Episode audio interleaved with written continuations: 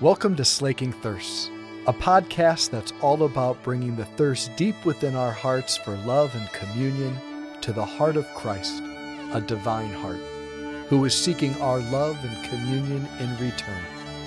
The hope is that the two thirsts would meet and both thirsts would be slaked. So I told you, we're just plowing through this John 17 section this whole week unpacking these details. So let's slow down a little bit and walk through some of the, the details of this gospel we have for today.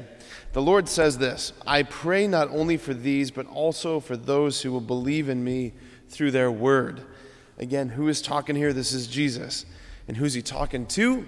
He's talking to his apostles. But who's he talking about? He's talking about us. Like literally us who we are the ones who came to believe through their meaning the apostles through their word through their teaching through their preaching that the great line of succession the preaching of the apostles through the centuries like dominoes finally reached us. Have you ever considered that jesus was praying for you the night of the last supper? He was you know you and me when we you know pray for groups of people, we can only pray for them in generalities, like for the poor, for the sick, the suffering. Maybe there's a, a name or two or a face or two that comes to mind, but not the infinite heart of the God man. That when he says, I pray not only for you, my apostles, but for all those who believe through their word, he was praying for each of us with infinite attention to detail. Every aspect of our hearts and lives, he had that could, that's what you can do when you're God. And he was thinking about you. He says this, and I have given them the glory you gave me. Did you hear that? I have given them the glory that you gave me. Either you're stunned into silence or you're not getting this. I, he's saying, I've given them the glory that you gave me. Like the Father's, Jesus is saying, everything that you gave me, Father, I am giving away. That's so hard to even take in, right?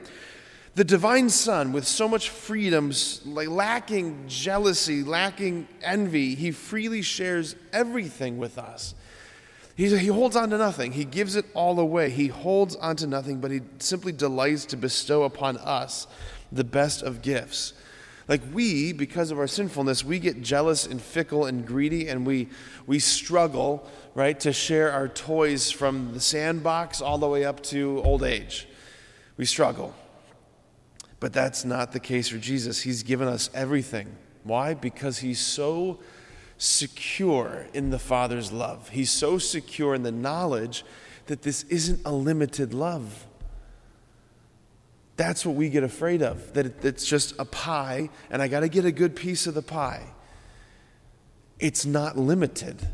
He knows the infinite love that comes from the Father, so he can receive all of it and give it all away because he knows there's more coming. We get fickle. We, we, we take what we get and we squirrel it away, but that's not Jesus. And then how about this line? That the world may know you, that you loved them even as you loved me. Again, like, what? You love them even as you love me. I think so often we think we get the diluted version of God the Father's love, right? God the Father really loves Jesus. Obviously, He's Jesus. And He likes us. No. You love them even as you love me. And then, if that was not enough, then Jesus adds this as if His own heart couldn't even contain it. He says, Father, they are your gift to me. Pointing to his apostles, pointing to us. They are your gift to me. St. John Paul II, while, while he was Pope, he wrote a little document called A Meditation on Givenness. It's a short little essay. You can read it in, I don't know, 30 minutes. A meditation on givenness. I encourage you to read it, but in this document, he reflects on how we are given to each other as gifts. The person, in his essence and nature, is gift bestowal. Right? Because we come in, we, we are in the image and likeness of God, who, like the Father, the Son, the Holy Spirit, they are, as John Paul II said, person gift. Right? They're given away as gift. So we are given to each other as gift. And Jesus is saying, Father, they are your gift to me. This is from that essay. John Paul II says, As I have often experienced over the course of my own life, this is especially important for the person to whom God gives, entrusts another person. God has given me many people, both young and old, boys and girls, fathers and mothers, widows, the healthy and the sick. Always, when He gave them to me, He also tasked me with them. And now I see that I could easily write a separate book about each of them, and each biography would ultimately be on the disinterested gift man always is for the other.